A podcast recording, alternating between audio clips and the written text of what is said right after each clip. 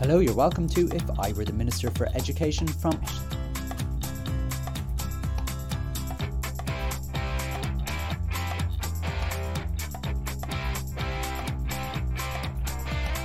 Live poetry reading The Children's School Lives Report number 6. Of all the studies that are made about primary school education, for me, the Children's School Lives Report is the best of the best. Led by Jennifer Symonds and her team, they explore different areas of the primary school lives of children in Ireland. My school has taken part in it over the last few years, and as have many other schools. And while it's a good bit of work, the results speak for themselves. It's so interesting. This is report number six, and it delves into the meat and bones of what we do in primary schools, namely curriculum and assessment. I'm going to delve through this report as a live poetry reading and see what you think for yourselves.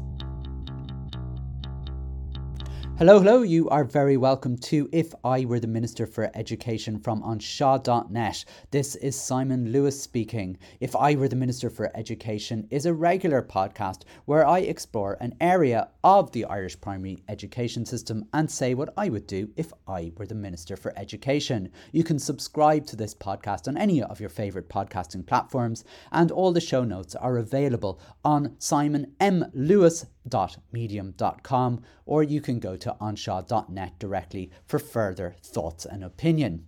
This is a live poetry reading. Uh, I call them this because what I do is I look through a document or a report that's been written by a particular agency, in this case, the Children's School Lives, and I summarize all of the very long pages into a short amount of time. I'll see how quickly I get through this one because there's about 80 pages of fantastic information. This is probably one of the hardest documents uh, that I summarize because it's there's very little fluff. In fact, there's no fluff, unlike some of the Department of Education circulars. This is all good stuff. As I said, this report is about the meat and bones of what we do. It's the sixth in the series of Children's School Lives reports, and they've always been very, very interesting. And this one in particular, for me, is of interest. So I've had a look at the summary and some of the findings.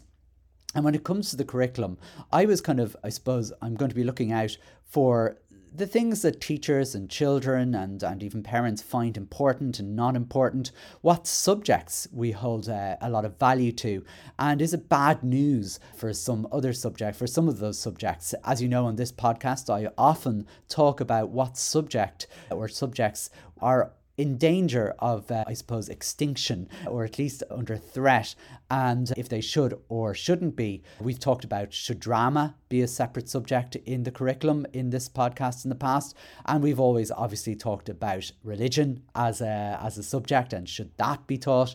We also look at the Irish language and how much emphasis we put in that. Obviously, I'm not saying it shouldn't be taught, but again, what are the thoughts on it? So I'm kind of hoping as I read through this, where do those three subjects in particular land? I also think we possibly teach a lot of literacy and a lot of numeracy, probably more than we should. So again, I'm looking forward to seeing what the findings are there and obviously every other subject in between. I know there's a lot of, if you listen to the media, one of the things they focus on is PE. So I wonder what the place is there. So look, there's all my wondering before I actually get into the to the actual document. I have it open here in front of me.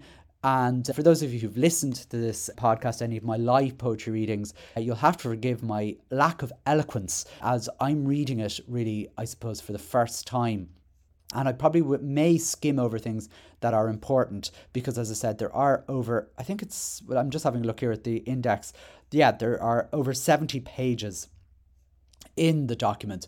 And obviously, I want to read this as quickly as possible and get it done in well under an hour if I can. So I am going to skip over the introductions. Generally, introductions happen to, you know, tend to be written by, you know, some, I suppose, person high up. In this case, Arlene Forster is the person who's doing the introduction who'll probably say nice things. I can't imagine in an introduction to a document she'd say anything horrible about it, but I wouldn't say there's anything particularly useful.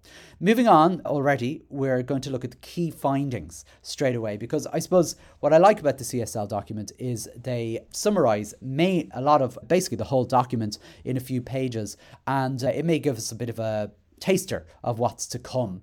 So, the key findings, really, I suppose, let's get into them, are that most children starting primary school enjoy reading and writing as well as maths, and their interest in those subjects remain as they progress into second class. Uh, by fourth class, almost all children are interested in PE and art, and less than half are interested in Irish. That is the first piece of bad news for the Irish language. Reading and writing, as well as history, geography, and science, are also interesting subjects for most of the children. Children's interest in subjects is reflected in their attitudes and engagement towards them. So, PE, history, geography, and science are subjects that are interested in and feel happy when learning. Maths is the subject children feel most confused and bored with when learning. That's interesting. However, it's a subject commonly chosen as their favourite as well. So there's a bit of confusion there. I'd like to, I'd probably delve into that a little bit. Children also reported feeling bored when learning reading and writing, but unlike maths, they were not necessarily confused. That's kind of interesting. And I think, and I do know this is divided into different age groups. So we will look at why that might be. There's loads of, uh, gosh, I, I'm just looking here that they've a lot of these summaries. So there's going to be a big, a big lot of stuff here. Let me see. Yet their experience of different subjects are strongly connected to their perceptions of their accomplishment. That's interesting. But their enjoyment seems to decline as they progress through primary school, partially what they perceive as repetitive and overloaded subjects. That's interesting. Children's enjoyment of subjects connected child centered pedagogies. Uh, good. I'm just having a look here. There's an alignment between the subjects children felt were important in their everyday lives and those that where teachers spent most of the recommended more of the recommended time. That's kind of interesting. Whereas most teachers enjoyed teaching English, maths, and SESE, the least enjoyed subjects by teachers were religious education, interesting, drama, interesting, PE, also interesting, and music, also interesting. I don't think surprisingly, though, either. That's kind of interesting. We'll get into that. It also talks about principals. Let me see. Principals indicated a high willingness among teachers in their schools to teach to the curriculum, but there's some uncertainty around the understanding of and success in implementing curricular goals. I don't quite know what that means. I'll, I'll be interested in finding that. Principals who are in full time admin roles spend less time on curriculum related tasks than those who are in teaching principal roles. Well, that makes a lot of sense because teaching principals have to teach for for all of the day. Admin principals don't. Uh, maybe that wasn't the point. I'm going to skip over the assessment things because there's there's a lot there in the summary, but I don't I, I I'm less interested in assessment than I am with the curriculum, but because and we'll come back to it later. Talking about uh, then out of school learning, so during so they talk about homework. Homework is something that really interests me. I would argue that homework is something that we need to refocus on and look at. I've spoken about homework before on the podcast. Looking here, they said it's not generally well regarded by children. However, parents view it as an indicator of how children were progressing in school, which is kind of interesting. Parents of younger children express strong preferences for homework as important. That is waned a little bit as they get older. That's interesting, and I wonder why. I might explore that a little later. I suppose I'll have to read a little bit more. Irish and maths were subjects identified as representing a challenge for parents when supporting their children doing their homework. That's kind of interesting too, and, and not surprising and strongly connected to parents' views on assessment. Positive relations between families and school communities were regarded as a key element to support children's engagement with homework. Okay, I'm not quite sure what that means, but we'll find out about that. Then they go into COVID 19 and uh, the effect of them. I, I, I, I'll, I might go into that. I'll see how time goes later on. I'm, I'm, I think uh, we may have fatigue from COVID 19, but I suppose there are I suppose we, we, we'll, we'll touch on it, I think. Uh, we'll see how much time we have uh, because, as I said, we're already nearly 10 minutes into this podcast and we haven't even started. Uh, I'm going to skip by all who, who they surveyed. You can take it uh, if you're interested, I'll put the document in the show notes, but it just basically says which schools, how many schools they went, what types of schools they went into, and that kind of thing. It also goes into the day in the life of children who drew pictures and talked about their experience of school. Uh, you'll know I, I, I was struck by the amount of books that were in the pictures, which is which is kind of interesting in itself. And I suppose, a bit disappointing.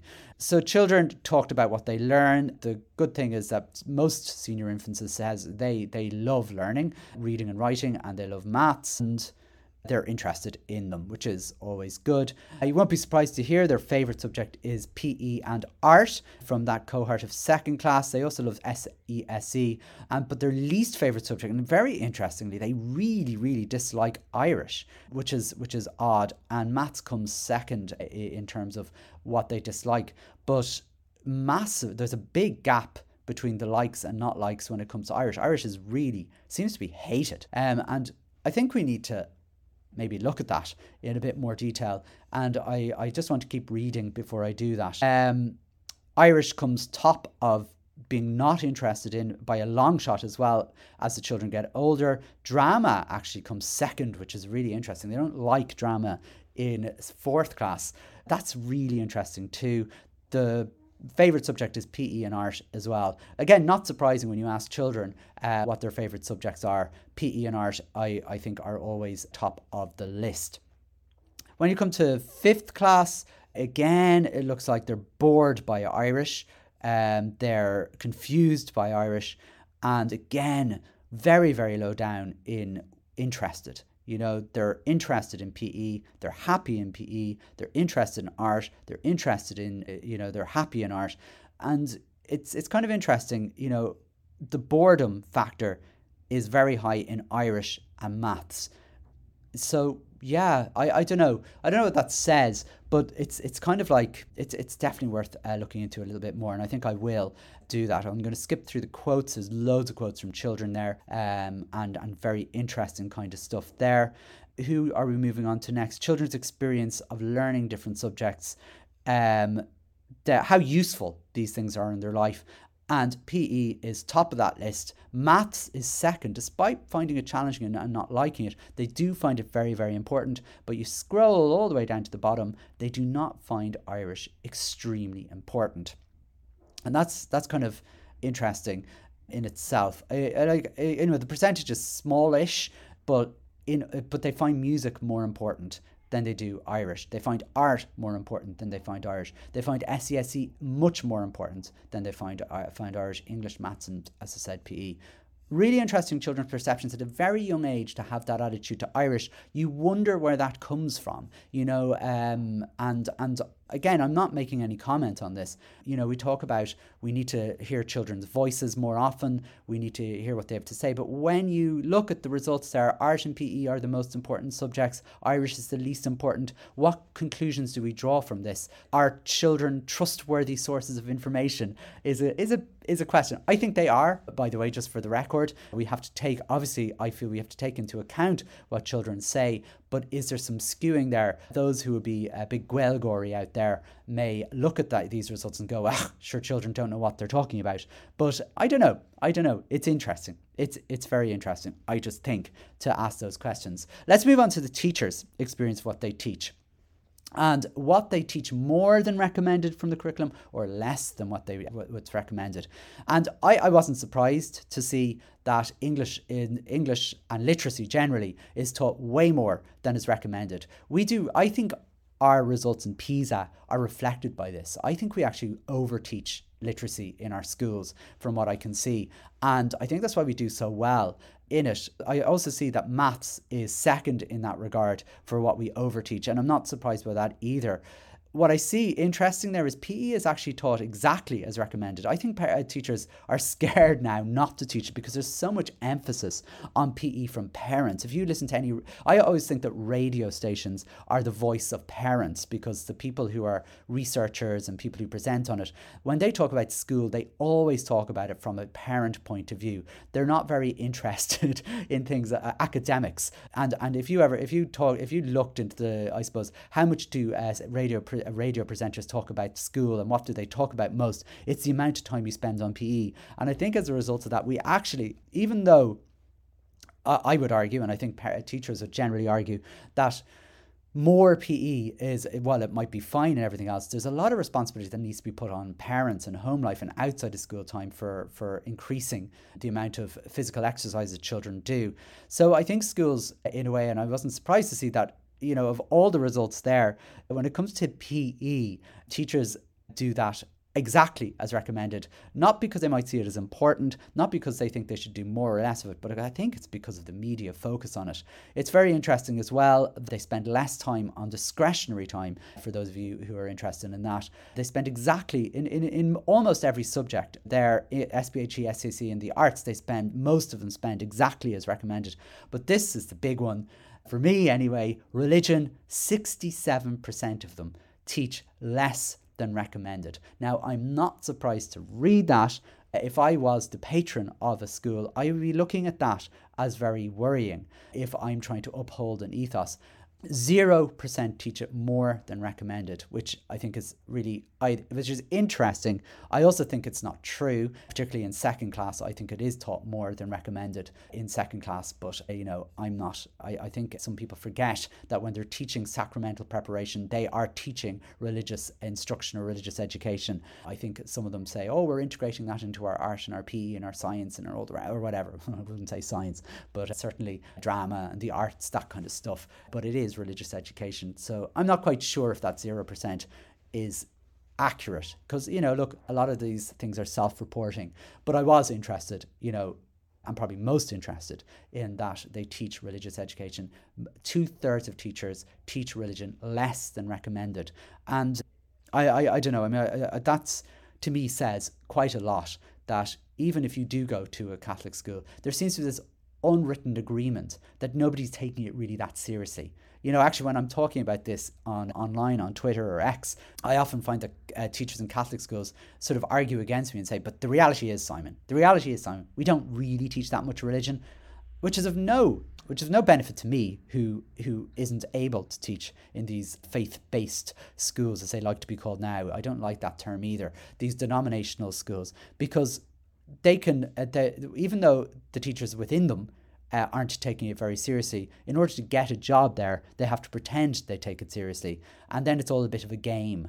And I don't think we need. I don't think we should have an education system based on a game where people pretend to be religious to get a job, and then effectively ignore. Uh, you know, once they're in, they they don't take it seriously at all. It's it, it, you know where you know the consequences of that and the impact of that is that we don't we have a lot of teachers that can't get into the system um, and don't get into the system because they can't pretend to be religious.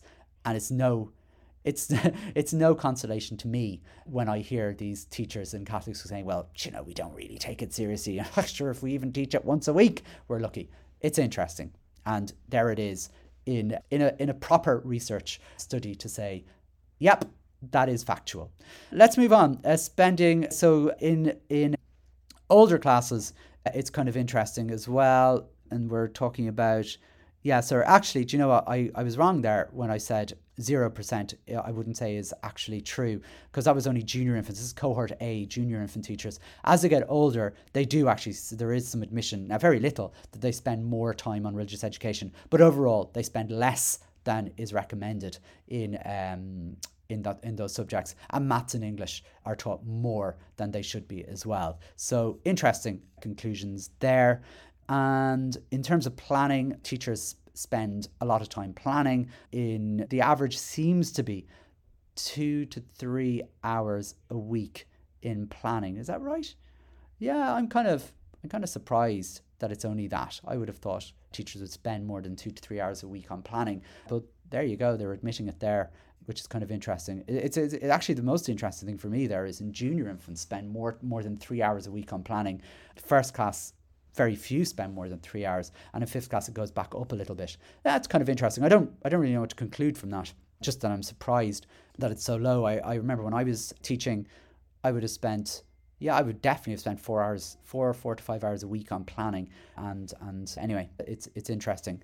Looking at teachers' responses to enjoying particular subjects, this is really interesting. Because well, it's interesting to me. They love teaching English. They adore teaching English, adore teaching SASC, SESE. They generally like teaching maths. I was kind of surprised because I, I remember when I used to lecture in Hibernia College, I always asked, with the first question I asked them, I, I went off script quite a bit. Maybe that's why I didn't don't work for them anymore. Uh, but I, the first question I always asked them is, who loves maths in here? And very few people put up their hand, but they obviously get to love it. Visual arts, they love teaching visual arts. That's interesting. Children love doing it. Teachers love doing it. That's good they love teaching Irish in general. Irish is is is is quite a high percentage, and then it kind of goes down quite a bit to music, SPHE is and PE, all faltering around you know between sixty six and seventy eight percent of of enjoying a lot. And then the last two, uh, you've got drama and you'll never guess religious education. Only less than half of teachers enjoy teaching religion. And when you look at the opposite of what they don't enjoy, religious education is the highest by, by a long shot. Um, and that's up to 30%, so 29%, 30%. So three in 10 teachers do not enjoy teaching religion. Now, again, you know, this is all I suppose in some ways music to my ears because it's I, I suspected. I, I obviously I have a an agenda in my life where I, I think there there is absolutely no role for the church in the education system. I do believe sorry I should also add that I while I, I don't I don't think see what they say religious education is faith formation eh, when they're doing these kind of things. Religious education sounds like we're teaching about religions. It's not in the vast majority of schools for those of you who don't who somehow don't know this. But basically I think an ethical education program where you teach about religions or learn from religion is, is, is much more useful. But in the case of this survey, they're, they're asking this study, they're, they're asking people who teach in denominational schools in the main. So it's not, so it's kind of, it's annoying for me in some ways because I know that most teachers don't, uh, you know, most, most teachers don't teach it as much as they should. And then it's annoying to see that a lot of them don't enjoy it. In fact, less than half of them enjoy teaching religion and yet 90% of our schools insist on it happening. It's just it's just a little bit i suppose it's, bit, it's, it's, it's kind of annoying. And that's at the junior end. At the senior end of things it's, it's very similar except that funnily enough drama is the least favorite subject of teachers in that case but it is very very close to religious education as well. So really kind of yeah kind of as I said, there's there's very little difference. I, Irish teaching, interestingly, goes down in the senior classes for levels of enjoyment for teachers, which is kind of interesting too. And again, we'd look at that. I'm looking really at, I suppose, there's a pattern emerging here, as I said in the introduction, about Irish drama and religion as subjects that are really you know interesting in this study. Kind of interesting to see how PE isn't enjoyed as much in senior classes as well. Another subject that was of interest to me and then literacy and numeracy.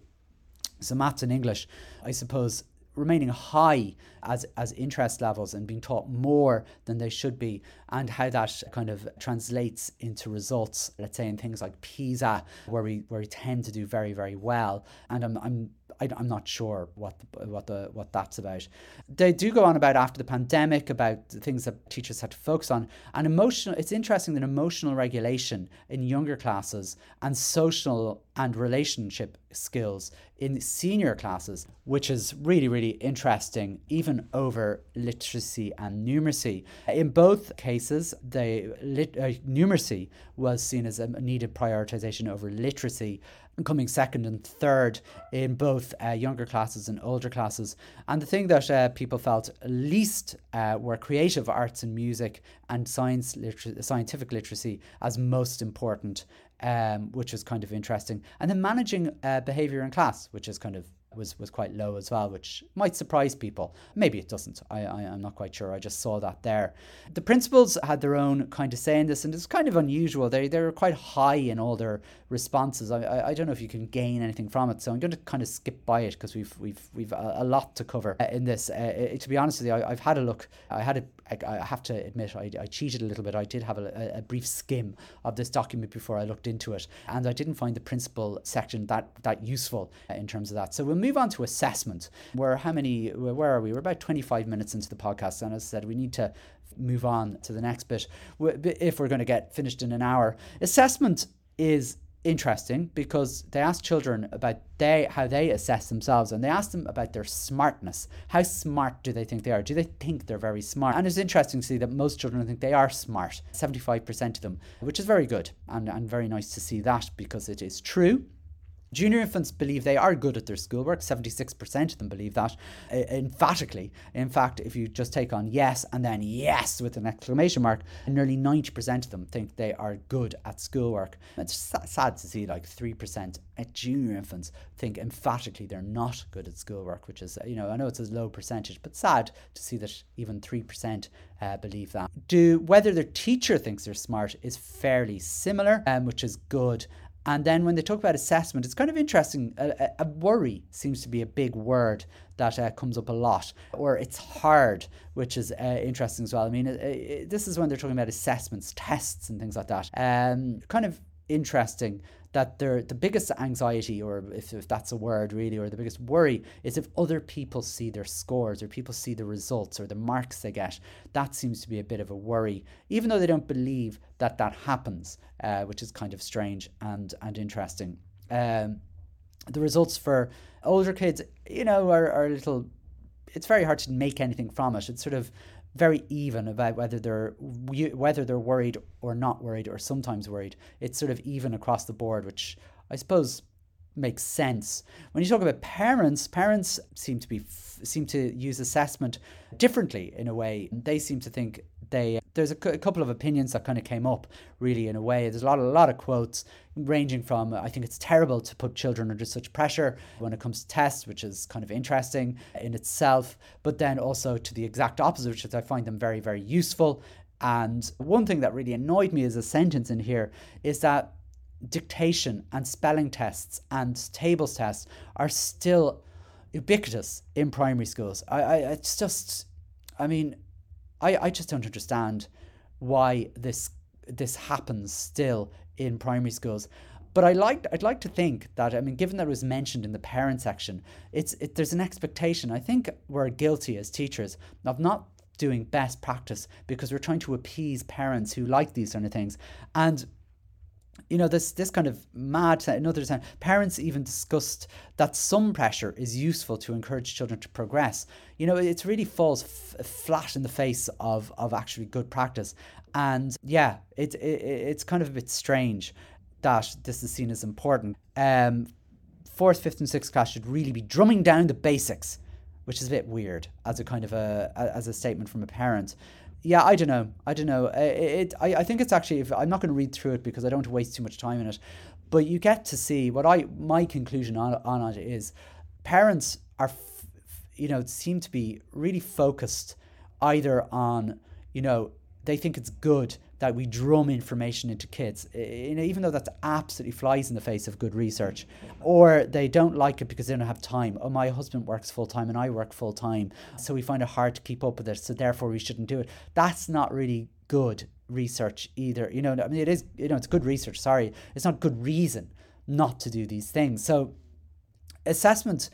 The, the, the parents' assessment is kind of interesting in how bizarre the conclusions are. You know, and I actually kind of you know, and I, am not, I, I don't want to disregard what parents think, uh, no more than I wanted to disregard what children say at the beginning of this podcast. But parents aren't educators and they haven't a clue a lot of the time. Uh, about what they think is important. They're like, you know, I mean, when you when you see the biggest reasons that they're giving is, oh yeah, it's important to drum information into children, even though that's not how you teach anymore. And it's a stupid thing to say.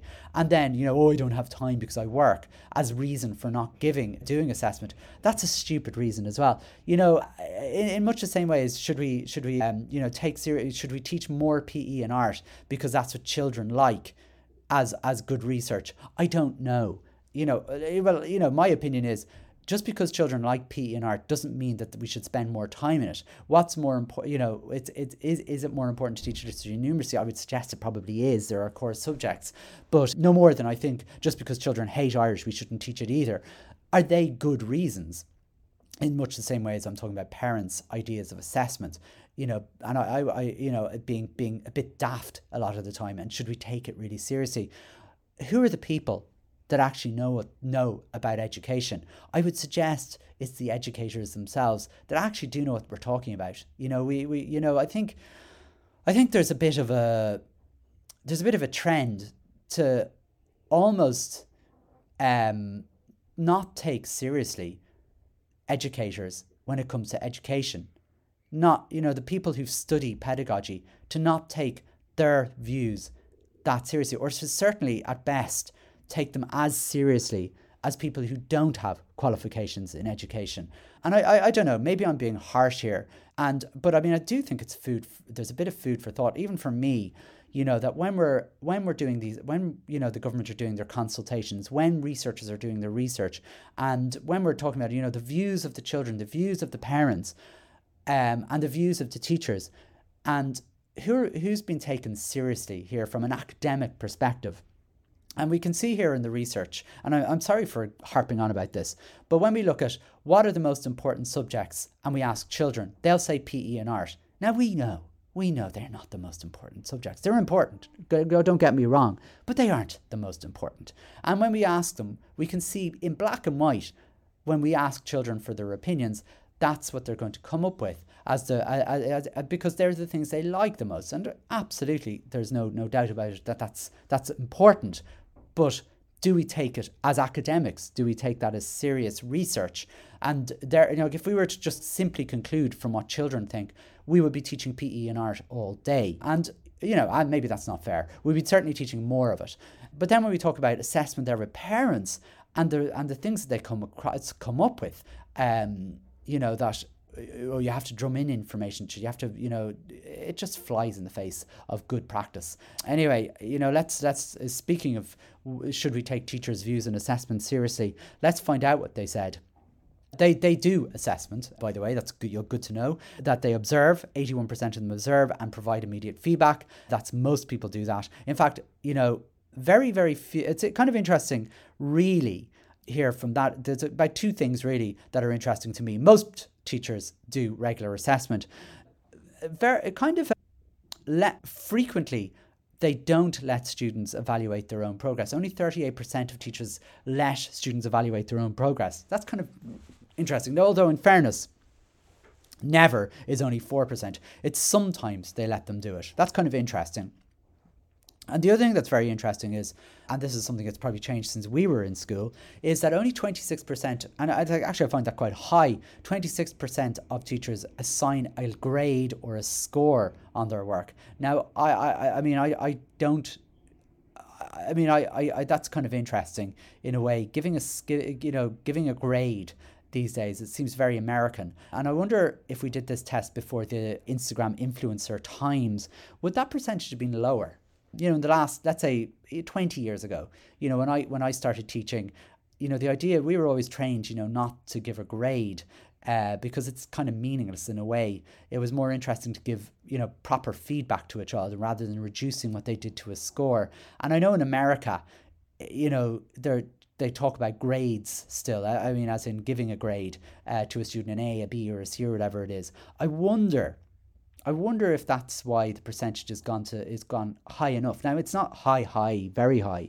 It's twenty six percent, but only forty four percent of teachers never give a grade or a score, which is kind of interesting. You know, I don't know. I don't know. Speaking of who should we take seriously, I guess maybe that's something that's that maybe I have to eat my words a little bit there. I'm not sure. Anyway, um, let's moving on to standardized tests. Parents of children in my class are anxious about their children's performance in standardized tests, and 61% say that. Very interestingly, though, only 7% of teachers, which is good, prepare their, well, it's not good, it should be 0%, spend a lot of their time preparing their class for standardized tests. 81% never spend time. That's, that's you, you have to commend the 81% of teachers there because you're not supposed to are they anxious? Actually, whether sorry, the question here whether teachers are anxious about their class performance on standardized tests, and whether children are anxious about their performance. So parents are more anxious than children. Children are more anxious than teachers. Only slightly. There's only one percent, so it's half and half. And then standardized tests influence my teaching for the better. Most teachers said it. It doesn't. It, it does beg the question of what's the point of standardized tests? And in fact, when you ask them whether standardized tests are a measure of good teaching, most say no. Again, you'd wonder about that 7% who said yes and strongly agree with that. It's bizarre. And most children in my class spend a lot of time uh, preparing for standardized tests at home. And again, weird figures that it's not 0% as agree. And still 80% again, it's about the 80% that never strongly disagree with this there are 20% of teachers out there that need to have a long look at themselves, in my view, there. Feeling confident about standardized tests, teachers seem to be absolutely fine and calm despite what they said before. And the school principal says that I am anxious during standardized test periods. Only 1% have said that, which is kind of interesting. Somebody said, one of the questions is, I experience heart palpitations during standardized test periods. 5% of inf- of younger teachers say yes, which is kind of interesting. Not younger in age, younger class size, class age, which is a bit mad. But there you go. Not a lot of anxiety around them, which is good, I suppose. Going on to principals, the only interesting thing is whether they take into account test results in deciding uh, decisions around curriculum development. Uh, mainly, yes, is the answer, which makes sense, I suppose, in a way. Um, principals believe that their staff are calm during that time as well. So that's kind of interesting as well. Um, just more quotes. Let's move on because to out of school learning or homework, as it's more commonly known. Interesting to again to show to hear about the children's views on homework. They generally don't like homework. They find it boring. Should we ban homework? They say yes. So this is this is kind of interesting um, to me. Children don't like homework. And I don't like homework, as, as people might know. They find it boring. They find this, they find it isn't relevant to them. But then you ask their parents, and they have exactly the opposite opinion. So, I suppose again we have to ask the question of why do children not like homework? why do parents like homework? And in my case, why don't I like homework? So me with some academics behind me, you know, I'm I'm more in agreement with the children, but I don't necessarily agree with the reasoning. You know, I find it very odd, you know, that children just, children don't like it for different reasons. Parents like it for frankly bizarre reasons. You know, they they it, you know, again, it's going back to my question here, uh, and I think maybe this is becoming a theme of this study as to who do we who do we trust in research, um, who do we take seriously in research, and should we take you know some views seriously or not. Now I'm not saying we shouldn't. I'm just I'm just asking. I really just asking the question because I do think we need to ask parents and we need to ask children uh, the same questions as we ask teachers. But then when we're analysing the results, what what what do we do as a result of that? Do we just kind of look at them as interesting?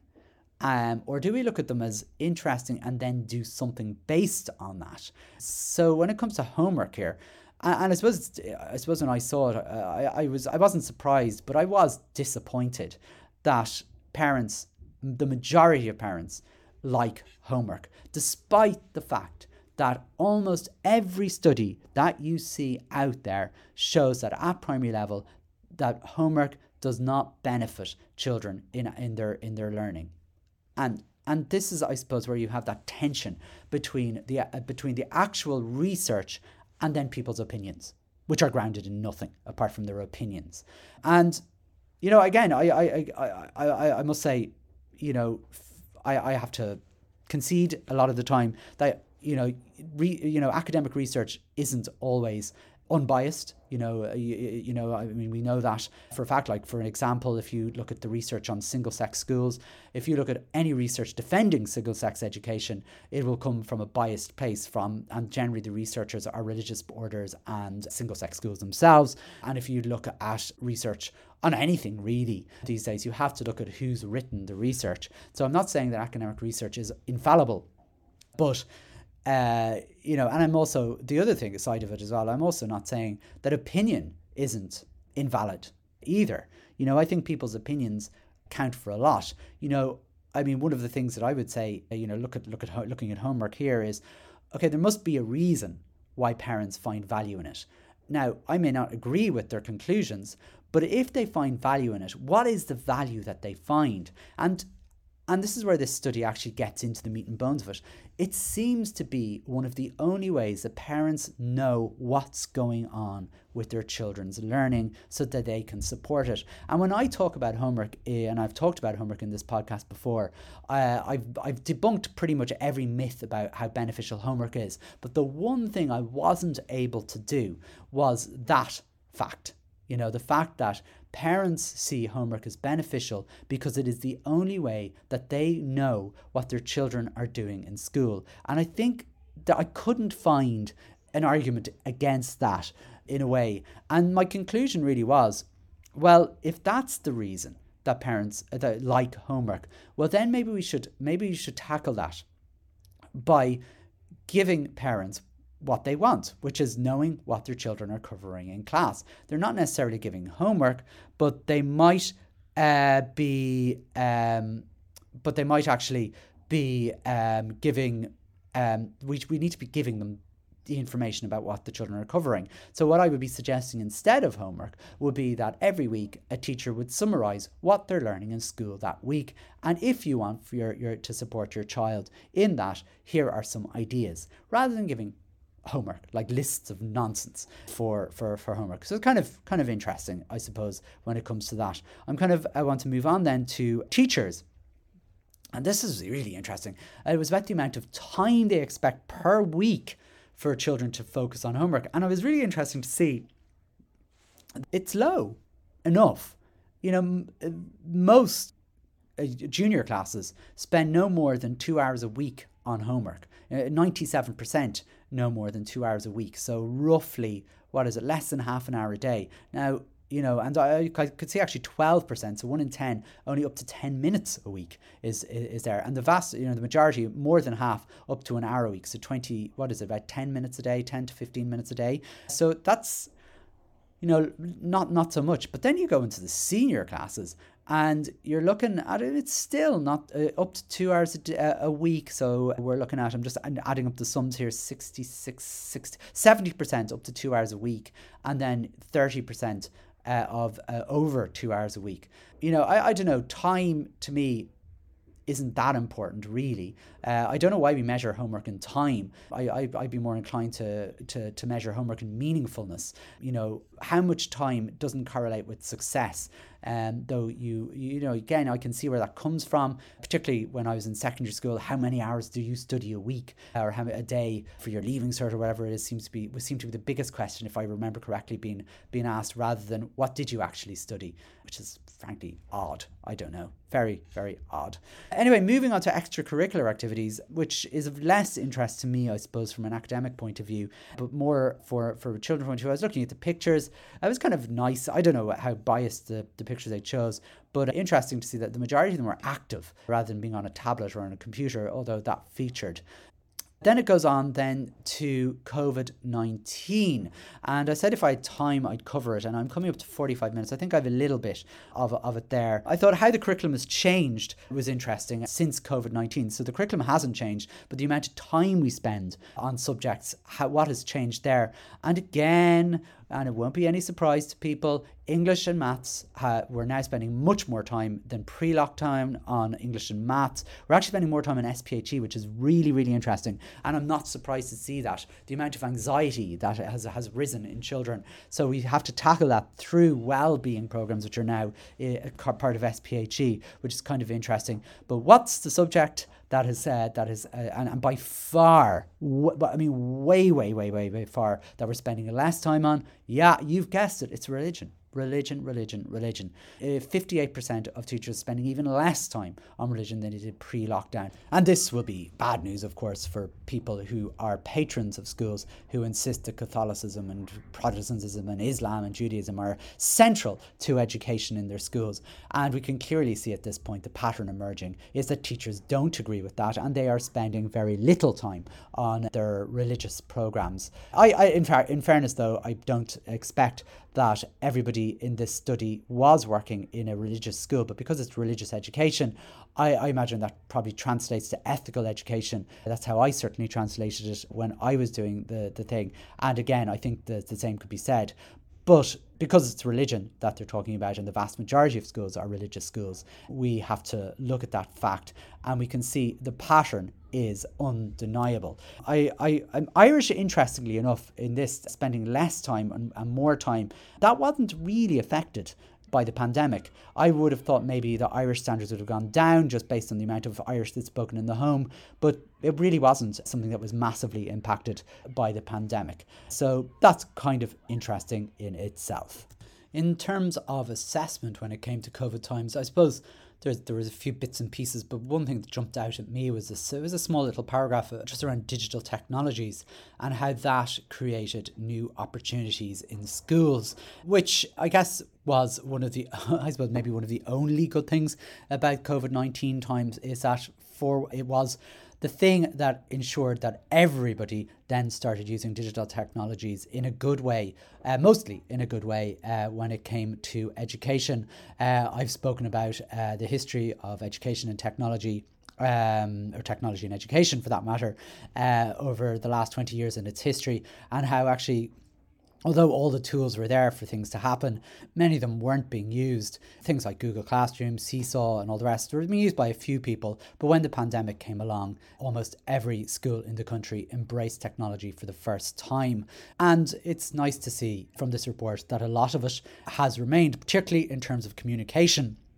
And in some ways, going back to that thing on homework, it's, it's one of the easier ways where teachers can communicate to parents what's going on in the classroom, if that's why parents are like homework, so they know what's going on in the classroom. Well, with digital communication, it's very easy now to be able to communicate what's going on in the classroom on Google Classroom or on Seesaw or any of those other tools uh, to let them know what's going on. And I'll conclude one of the principals on the study said it was an effective way to communicate regularly with families about their individual children or about what is happening in the class or school in general.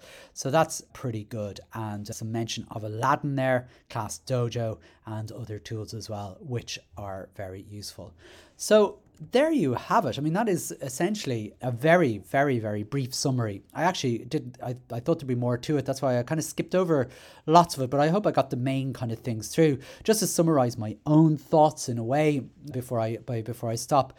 You know, I, I went into that study because it was to do with the curriculum and to do with assessment and things like that. I was interested in attitudes towards Irish, religion, some of the art subjects, particularly drama, because I, I've always seen those as the, you know, kind of low hanging fruits of the uh, curriculum. I mean, when we're ever talking about, you know, changing the curriculum or moving the curriculum somewhere else or making big changes, you know, the lowest hanging fruits really were drama, I suppose, and religion were the two subjects that you probably look at first at cutting if you were going to be cutting anything from the primary language curriculum, from sorry, from the primary curriculum.